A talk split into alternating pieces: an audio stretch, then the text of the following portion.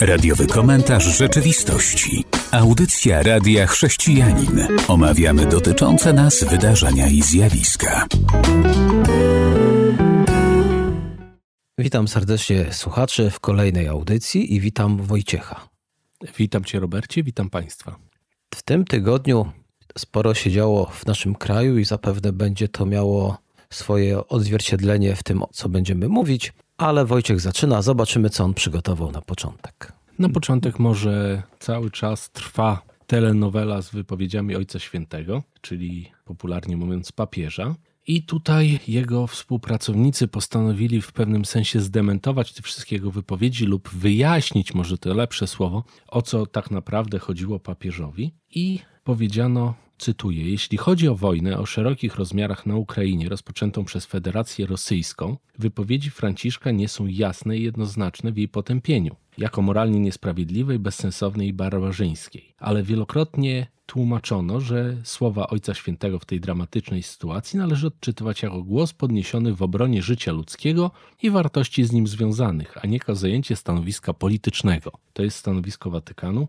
Ukrainie to się spodobało, Stwierdzili nawet, że to tak jakby na ich ten protest oświadczono. Nie wiem, czy tak faktycznie było. Natomiast postanowili ponowić zaproszenie papieżowi Franciszkowi do wizyty na Ukrainie. No, ciekaw jestem, jak to się będzie rozwijać, bo faktycznie rozmawialiśmy o tym już kilka razy, nawet zdaje się, podkreślałeś to, co oni teraz powiedzieli, że to nie jest faktycznie miejsce, żeby papież występował politycznie, a raczej jako osoba broniąca życia. Tak się zastanawiam, bo padła tu jeszcze jedna myśl o potępieniu.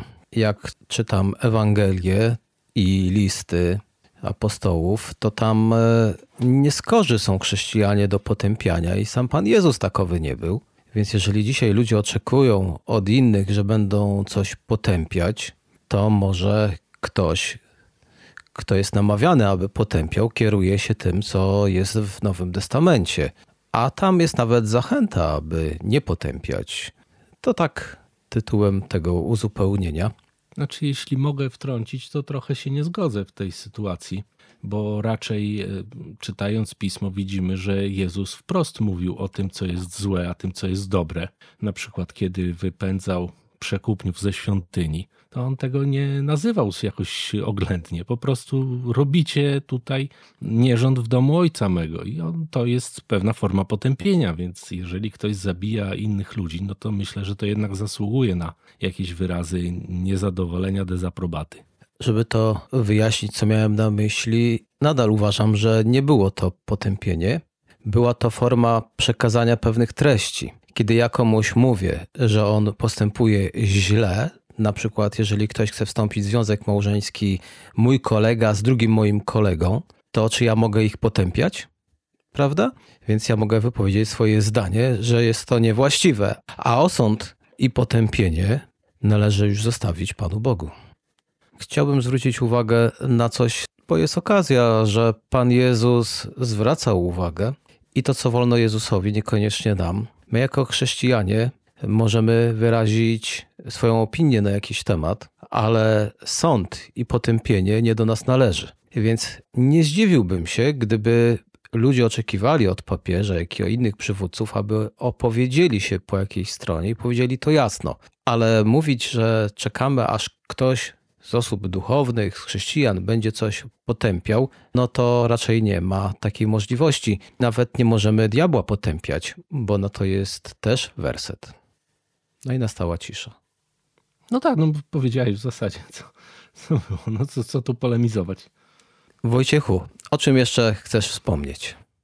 no to też jest pośrednio związane z wojną i nawiązuje trochę do tematu, o którym rozmawialiśmy przy jednej z poprzednich audycji. Pamiętasz, był taki temat, że w niemieckich, na niemieckich kościołach są obraźliwe rzeźby, które są przeciwko wyznawcom judaizmu. Pamiętasz taki temat? Tak, pamiętam. Chodzi o pewne wizerunki, ale one są bardzo historyczne. Bardzo. To no jest właśnie. kilkaset lat do tyłu. Właśnie, i tutaj w pewnym sensie nawiązanie do tego, o czym mówiliśmy, ponieważ w prowincji Parnawa w zachodniej Estonii władze przeniosły pięć sowieckich pomników do muzeum w miejscowości Wircu. To poinformował portal estoński. Te pomniki znajdowały się na cmentarzach, które były poświęcone właśnie żołnierzom radzieckim, wyzwolicielom, tak można powiedzieć w cudzysłowie. Zostały usunięte i przeniesione do muzeum, czyli tak jakby tutaj posłuchali tego, o czym mówiliśmy, oczywiście żartuję. Natomiast oni, myślę, fajną rzecz zrobili, bo nie zniszczyli. Zostawili coś, co było jakimś symbolem jakiejś historii, świadectwem minionych czasów. Przenieśli to do muzeum i zachowali się, myślę, w porządku, bo teraz nawet Rosjanie nie będą mogli się jakoś specjalnie tego uczepić i powiedzieć: O, niszczą pomniki naszych żołnierzy, którzy ginęli. A proszę bardzo, muzeum. I sprawa załatwiona. Jest to rozwiązanie i może jakiś przykład dla tych, którzy później przyjdą, czyli młodzież będzie mogła zobaczyć naocznie, co było, co stało. Choć pewnie to więcej ich kosztowało, niż gdyby po prostu zburzyli i gruz wywieźli. No dokładnie, na pewno tak, z tym, że tutaj myślę, że zachowali się bardzo rozsądnie, bo nikt im nie zarzuci, że coś zostało zrobione źle. No to zostało. Nie chcieliśmy tego w miejscach publicznych, więc schowaliśmy to do budynku. A teraz kolejna wiadomość. E, z tego co wiem, to chyba z innego kraju. Tak, tutaj Ameryka, ciekawa rzecz tam się dzieje. Otóż w jednej z placówek, szkole po prostu, Jeremy Boland, to jest asystent dyrektora szkoły podstawowej w amerykańskim Greenwich, przyznał podczas rozmowy, że świadomie w procesie rekrutacji nauczycieli nie uwzględnia katolików, dlatego że uważa ich za mało postępowych, indoktrynujących dzieci, ludzi, którzy nie są liberalni. Tak to powiedział. On po prostu tutaj zakłada, że osoby, które są wierzące, akurat tutaj on jasno mówi, do katolików się, że tak powiem, przyczepił. Mówi, że to są osoby, które nie są postępowe, nie są w stanie, że tak powiem, patrzeć szerzej na świat, tylko jeden tryb wiary i że tutaj nie może oczywiście ich w sposób jawny zatrudnić, więc nie, nie zatrudnić, przepraszam. Więc tutaj poddaje ich takim licznym testom w trakcie rozmowy, on się tym chwali. No, nie wiem, czy to się rozwinie akurat bardziej i to dotyczy wszystkich wyznań, bo tego tutaj nie było. On podkreślał właśnie katolicyzm. Jak widać, to jest wpływ demokracji, czyli wszyscy ludzie mają prawo tylko że są równi i równiejsi. Nie wiem z jakiej on jest partii, ale ostatnio obserwuję, że takie pomysły to mają partie, które często w nazwie posiadają słowo demokratyczna. No, możliwe. Ja akurat nie obserwowałem tego tematu specjalnie, więc trudno mi zająć jednoznaczne stanowisko. Natomiast trochę smutne jest to, że ten pan w ten sposób ludzi segreguje, no bo możemy też się spodziewać, że jeżeli zaczął od katolików, zajmie się też innymi wyznaniami i może się okazać, że człowiek, który jest wartościowy, a jest człowiekiem wierzącym, nie będzie mógł pracować z dziećmi, bo ktoś uzna, że jest za mało otwarty na świat. I dlatego tu ironicznie mówię, że na tym polega demokracja niektórych ludzi, co oczywiście zaprzecza całkowicie demokracji. No ale takie pomysły są i one jeszcze będą ewoluować, czego przykładem jest również e, nasz polityk, o którym powiem już po przerwie. Zapraszam do wysłuchania utworu muzycznego. Witam po przerwie muzycznej. Tak jak wspomniałem, chciałbym odnieść się do tego, o czym było, ale nawiązując do tego, co w Polsce, bo demokracja rzeczywiście ma przeróżne oblicza. I tutaj przykładem takiej demokracji jest e, pan Tusk, czyli tej tolerancji również w demokracji, który powiedział, i w mediach można było to usłyszeć, że on jest za tym i dopilnuje nawet, aby na listach wyborczych nie pojawili się ludzie, którzy są przeciwnikami aborcji. Słyszałeś? Tak, bo to, to pewnie wiąże się z tym, że na ostatnim swoim wystąpieniu właśnie lider PO oświadczył, że pierwszego dnia po wygranych wyborach zaproponuje Sejmowi ustawę zakładającą, że aborcja do 12 tygodnia będzie wyłącznie decyzją kobiety. A więc jeżeli chcą takie prawo wprowadzać, no to trudno, żeby jego właśnie członkowie jego partii byli przeciwni takiemu czemuś. To tak trochę by się gryzło. I mamy znowu wolność demokratyczną. To jest partia obywatelska, czyli obywatele w porządku są, kiedy zgadzają się z linią partii. Obywatele są w porządku, kiedy zgadzają się oczywiście tutaj z przewodniczącym partii, jego zastępcą i kimś. Więc jak najbardziej demokracja może być pod warunkiem, że będzie nasze na wierzchu. No to jeżeli na tym ma polegać demokracja, no to rzeczywiście ja dziękuję za taką demokrację i tutaj właśnie mamy przykład, bo wspominaliśmy o tym panu, który też podjął się wyborów nauczycieli, no ale, ale są równi i równiejsi. A może pan Tusk się zapatrzył w Hiszpanię, bo w Hiszpanii rząd naciska na liberalizację aborcji, tak aby już nastolatki, które ukończyły 16 rok życia, mogły skorzystać z tego. A mało tego, zgodnie z rządowym dokumentem, nie będą one musiały posiadać zgody swoich rodziców na poddanie się aborcji.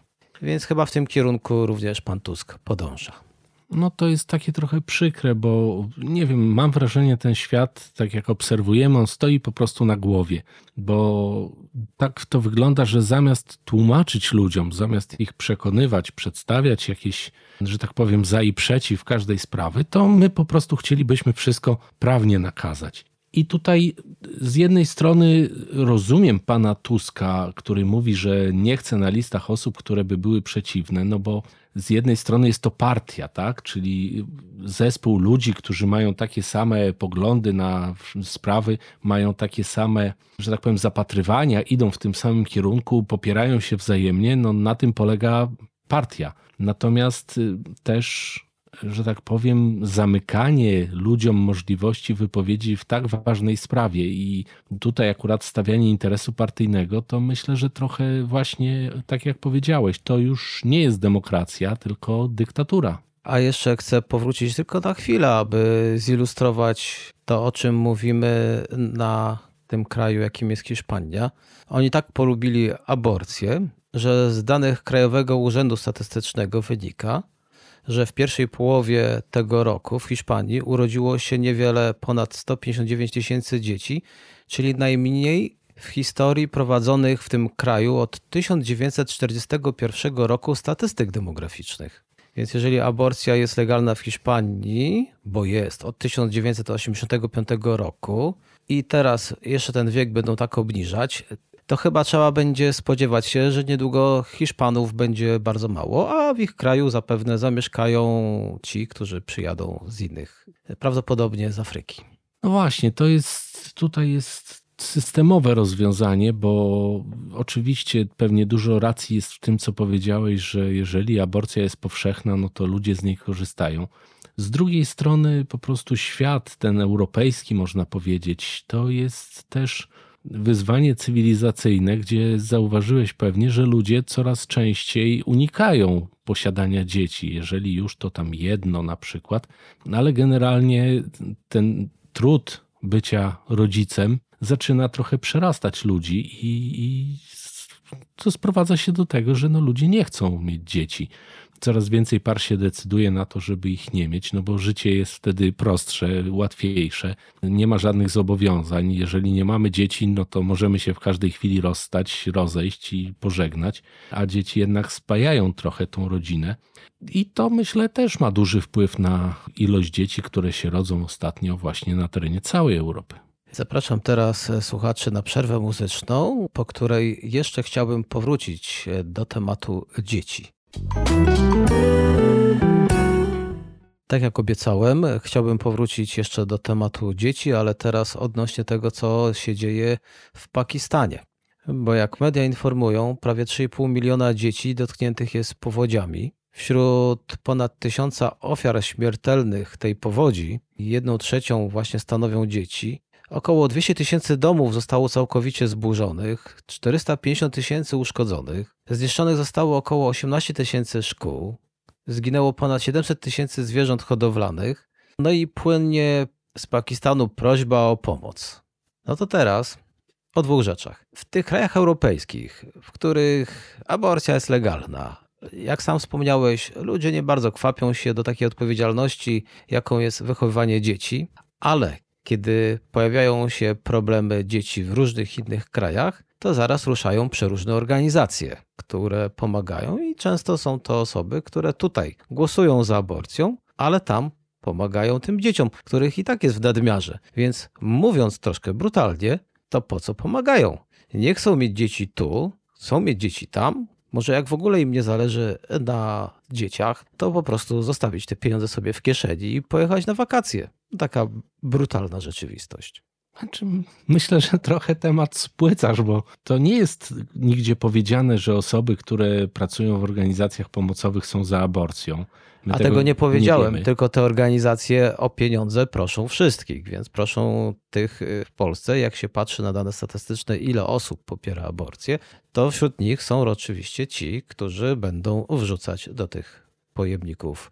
Okej. Okay ale nie do tego zmierzam. Zmierzałem do tego, że tutaj trzeba wziąć szerszy kontekst trochę pod uwagę, dlatego że po pierwsze, to są dzieci, które żyją, które w jakiś sposób cierpią, tak, i zostały dotknięte problemami, więc inni, co myślę słuszne, chcą im pomagać. I są ludzie, którzy robią to z serca, ale są też ludzie, którzy pomagają, bo tak jest fajnie na fleszach, przy kamerach, fajnie jest pokazać. Jest dużo memów na ten temat w internecie, możemy spojrzeć. I to pewnie jest dużo racji w tym, co mówisz, że no, jeżeli jesteś za aborcją, to po co pomagasz innym? No ale to myślę, że to jest troszkę takie spłycenie tematu.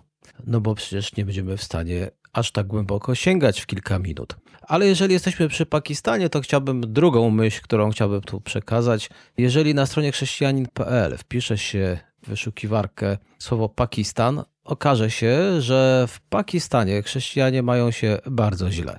Parę nagłówków. Rośnie liczba ataków na chrześcijan. To najnowsza wiadomość na tej stronie. W Pakistanie skazany na śmierć za uczciwą pracę. O tym też możemy tam przeczytać. Dalej. Uratowano nastoletnią chrześcijankę zmuszoną do małżeństwa. To w Pakistanie. Takie rzeczy muszą przeżywać rodziny takich chrześcijanek, często porwanych i siłą zmuszonych do małżeństwa i zmiany wiary. Dalej. W Pakistanie. Podtrzymanie wyroków śmierci za rzekome wpisy na blogu. Tam się każe śmiercią nawet za pisanie na blogu to, co nie idzie, co nie jest pomyśli rządzących. No i teraz, i tak dalej, i tak dalej. A teraz Pakistan prosi świat, i to mnie zadziwia, w którym my piszemy na blogach przeróżne rzeczy. My nie zmuszamy do małżeństw nastoletnich chrześcijanek, a wcześniej jeszcze do zmiany wyznania. My również nie każemy nikogo za uczciwą pracę. Również nie atakujemy na ulicach chrześcijan, nie bijemy i nie mordujemy ich. Czyli oni chcą prosić niewiernych o to, aby im pomagać, nie boją się, że to jest skażona pomoc, że te pieniądze to są skażone i się zabrudzą i będą nieczyści?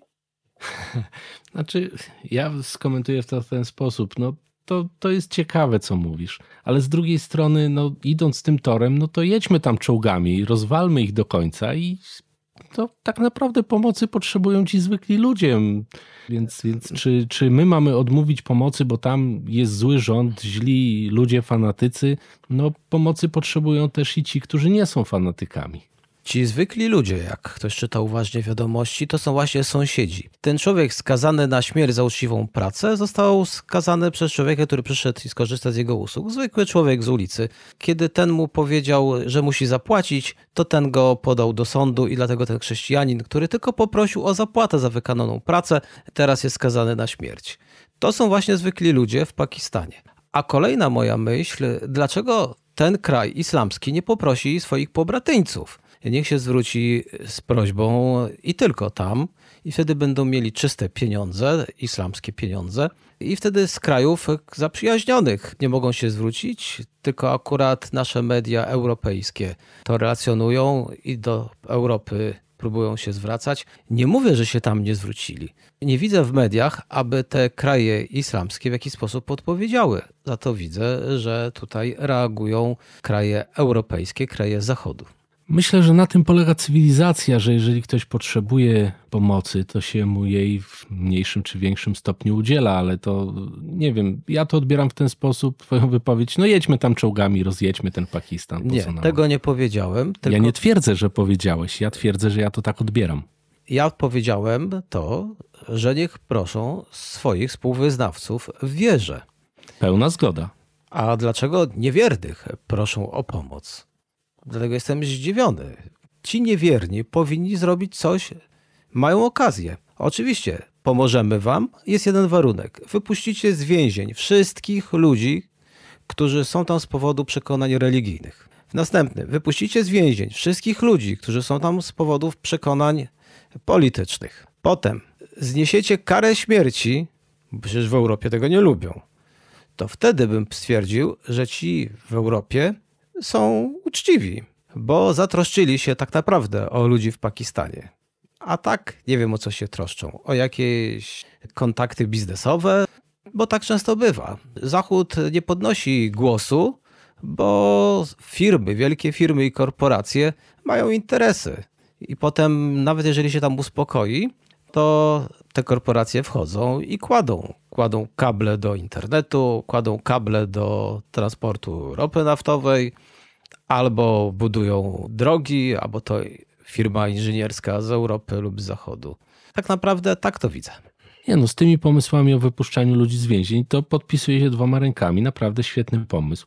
Natomiast no tu z tego, co powiedziałeś, rysuje się taki obraz, że my tak naprawdę niewiele się różnimy od, od nich, bo jeżeli pomagamy dlatego, że chcemy mieć z tego korzyści, no to, to czym my się różnimy od każdego innego człowieka złego, który pomaga dla własnych korzyści? No pomaganie to jest coś, co jest bezinteresowne, tak? A tu no, widzimy, co widzimy. Tak, i dlatego jest wielu uczciwych ludzi, którzy chcą pomóc i bezwarunkowo, ale jest tutaj okazja, aby politykom w takim kraju dać dużo do myślenia. A bardzo łatwo te pieniądze wysłać i w ogóle nie mieć nad tym kontroli. I oni może się tak zdarzyć, że te pieniądze przeznaczą na broń, aby walczyć dalej z tymi, którzy nie pasują im do ich politycznego wyobrażenia kraju, religijnego wyobrażenia kraju. Więc znamy to już. Jeżeli ktoś kiedykolwiek śledzi takie rzeczy, to dobrze wie, że często te pieniądze w dużej mierze trafiają właśnie na takie cele. Czego przykładem czasami są pewne wycieki w mediach, że taki niejeden wataszka się wzbogacił, dlatego że pomoc charytatywna szła przez jego ręce. A jakiś czas temu wspominaliśmy o tym na antenie Radia Chrześcijanin, kiedy była pomoc humanitarna, okazało się, że do chrześcijan trafiała na samym końcu, jeżeli w ogóle trafiła, bo najpierw e, skorzystali z tego inni. I tu pełna zgoda. No, takim przykładem jest też chociażby Iran, który był szkolony, wspomagany przez USA, a potem się odwrócił i mieliśmy wojnę tak amerykańską, amerykańsko-irańską, pustynne burze te wszystkie. To było pokłosie tego, że Amerykanie wspierali ten kraj, a oni się potem odwrócili. To jak najbardziej historia prawdziwa. A teraz zapraszam naszych słuchaczy do wysłuchania utworu muzycznego, po którym wrócimy i będzie już to część ostatnia. Witam w naszej ostatniej części. Wojciechu, o czym chciałbyś jeszcze nam powiedzieć? O, chciałbym powiedzieć o tym, że trafiłem na artykuł pana Witolda Gadowskiego, który na łamach tygodnika Niedziela napisał taki ciekawy, myślę, tekst o tatuażach. I on to zatytułował Tatuaże czy to znamie bestii. I tutaj pisze, że jako chłopiec usiłował wydrapać sobie na ramieniu i zabarwić atramentem kotwicę, bo wydawało mu się, że to męskie i pełne przygody. Skończyło się to porządnym laniem i czyszczeniem tego rysunku. I tak jak tutaj autor pisze, wtedy panowała zgodna opinia, że tatuaże, tatuaże wskazują na kompromitującą przeszłość, raczej ich publicznie nikt nie odsłania. Potem y, opisuje o tym, jak podróżował do Kopenhagi, tam widział wielu młodych Duńczyków ozdobionych wymyślnymi tatuażami i myślał sobie, że Polsce to nie grozi. No a dzisiaj pisze, że jednak i w Polsce się zaczęła ta moda. Rozważanie jest takie, jego jakby kwintesencja tego artykułu, że gdyby człowiek miał tak wyglądać, to przecież Pan Bóg stworzyłby już tak nas od nowości porysowanych. Natomiast y, tutaj on właśnie się z tym nie zgadza. Mówi, że upadamiamy się i wtapiamy się w tłum tak samo wyglądających lalek. Jak widzisz sprawę tatuażu? Temat szeroki, ale króciutko możemy się nad nim pochylić. W Biblii jest pewien fragment, który niektórym sugeruje, żeby jednak tego nie robić, ale myślę, że to jest jakaś forma interpretacji. Księdze Kapłańskiej, 19 rozdział, 28 werset mówi: Nie będziecie nacinać ciała na znak żałoby po zmarłym, nie będziecie się tatuować, ja jestem Pan. Więc jeżeli ktoś dosłownie odczyta te słowa, no to już ma odpowiedź. A ja powiem, dotyczyło to konkretnej sytuacji, konkretnego zjawiska, więc te tatuaże miały wtedy pewną kulturową swoją barwę. Więc patrząc tak na dzisiejsze czasy, osobiście jestem przeciwny, no bo kto mając Ferrari będzie robił tuning i jeszcze sobie malował karoserię?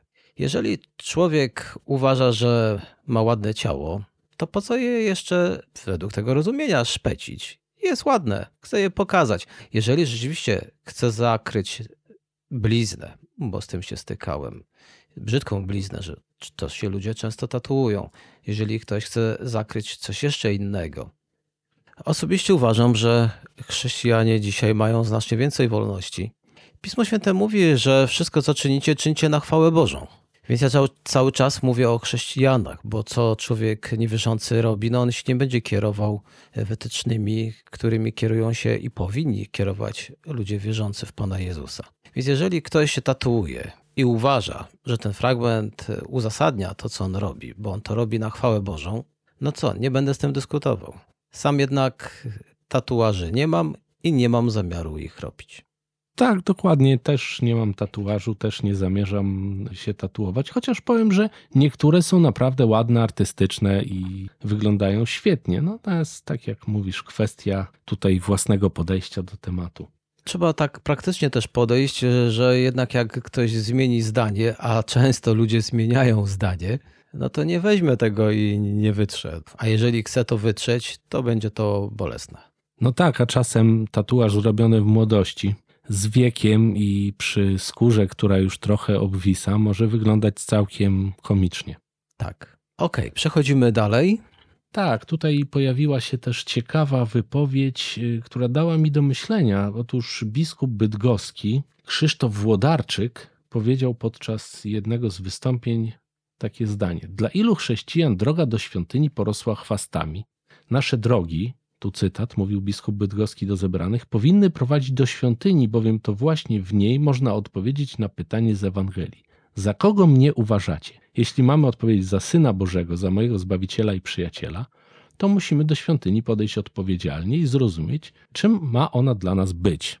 Takie zdanie. I tu ja rozumiem, że akurat y, biskup mówił w kontekście kościoła jako budynku raczej, do którego się chodzi na msze.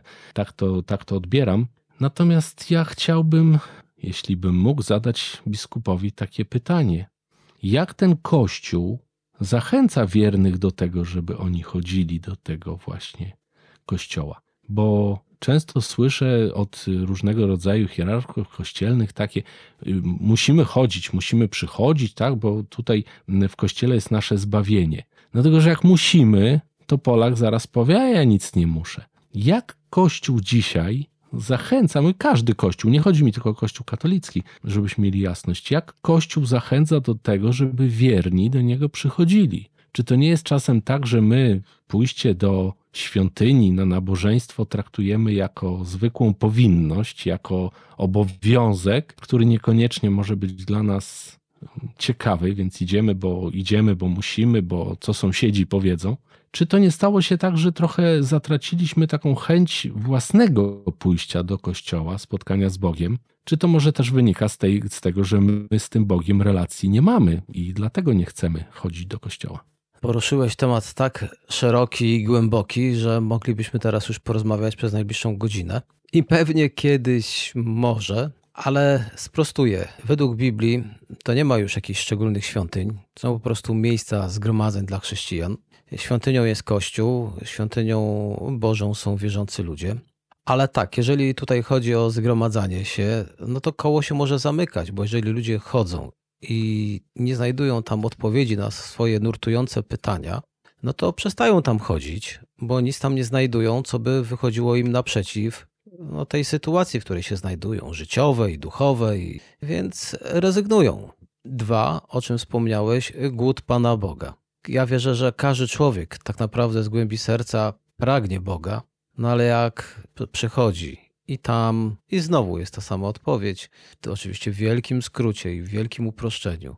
Ale on tam nie czuje zachęty ani jakiejś pomocy do nawiązania tej relacji z Bogiem. No to też przyjdzie raz, drugi i też przestanie. Ale jest też trzeci powód. To jest powód, w którym wróg, przeciwnik, szatan zrobi wszystko, aby człowiek nie chodził tam. Dlaczego? Bo może pójść i może otrzymać zachętę do tego, aby wiernie iść za Panem Jezusem, że może otrzymać odpowiedź na jego problemy, więc jest trzeci powód, powstrzyma. A jak powstrzyma? No chociażby, i to już jest temat może na kolejną audycję, gdzie skomentujemy pomysł polskiego rządu, chodzi o to, żeby całkowicie zakazać niedzielnego handlu. To diabeł znajduje pomysły, tak aby ludzie mieli wiele różnych atrakcji w czasie, kiedy mogliby się udać i spotkać się z innymi wierzącymi, uwielbiać Boga, posłuchać Słowa Bożego. On ich oszuka. Oszuka ich tym, że zobacz, to jest w internecie, nie musisz iść. Włączysz sobie jakieś kazanie, posłuchasz jakiegoś nabożeństwa. Po co będziesz się fatygował? Jeszcze się zmęczysz, spocisz, jeszcze od ciebie pieniądze tam będą chcieli. Jeszcze usłyszysz coś, czego nie chcesz usłyszeć. Tak, bo w internecie on sobie może wtedy wyłączyć i przełączyć na kaznodzieję, który będzie mu się podobał, wszystko powie tak, jak on chce usłyszeć. Teraz wybór jest bardzo duży możliwości. A pójść do swojego kościoła może się okazać, że jeszcze pójdzie i zobaczy sąsiada, od którego pożyczył pieniądze, będzie się źle czuł wtedy, a jeszcze ten sąsiad podejdzie, no to co? Będzie się musiał tłumaczyć, dlaczego mu nie oddaje? A w domu no w domu nikogo takiego pewnie nie spotka, a dwa, jeżeli będzie w sklepie, to zawsze przecież może przejść i uciec e, na drugą stronę, zanim tamten się zbliży, w tłumie zginie. No dokładnie i tutaj też powiedziałeś ciekawą rzecz o tym, że wiele nam się nawarstwia takich tematów, o których moglibyśmy dłużej rozmawiać, dlatego też y, chciałbym tutaj, myślę, że się zgodzisz, zachęcić naszych słuchaczy, żeby też przysłali swój temat, którym chcieliby usłyszeć, który chcieliby, żebyśmy w jakiś sposób omówili czy skomentowali. To będzie mile widziane, na pewno się nad tym pochylimy. I tym to zaproszeniem kończymy. Dziękuję za uwagę. Do usłyszenia. Do usłyszenia. Był to radiowy komentarz rzeczywistości.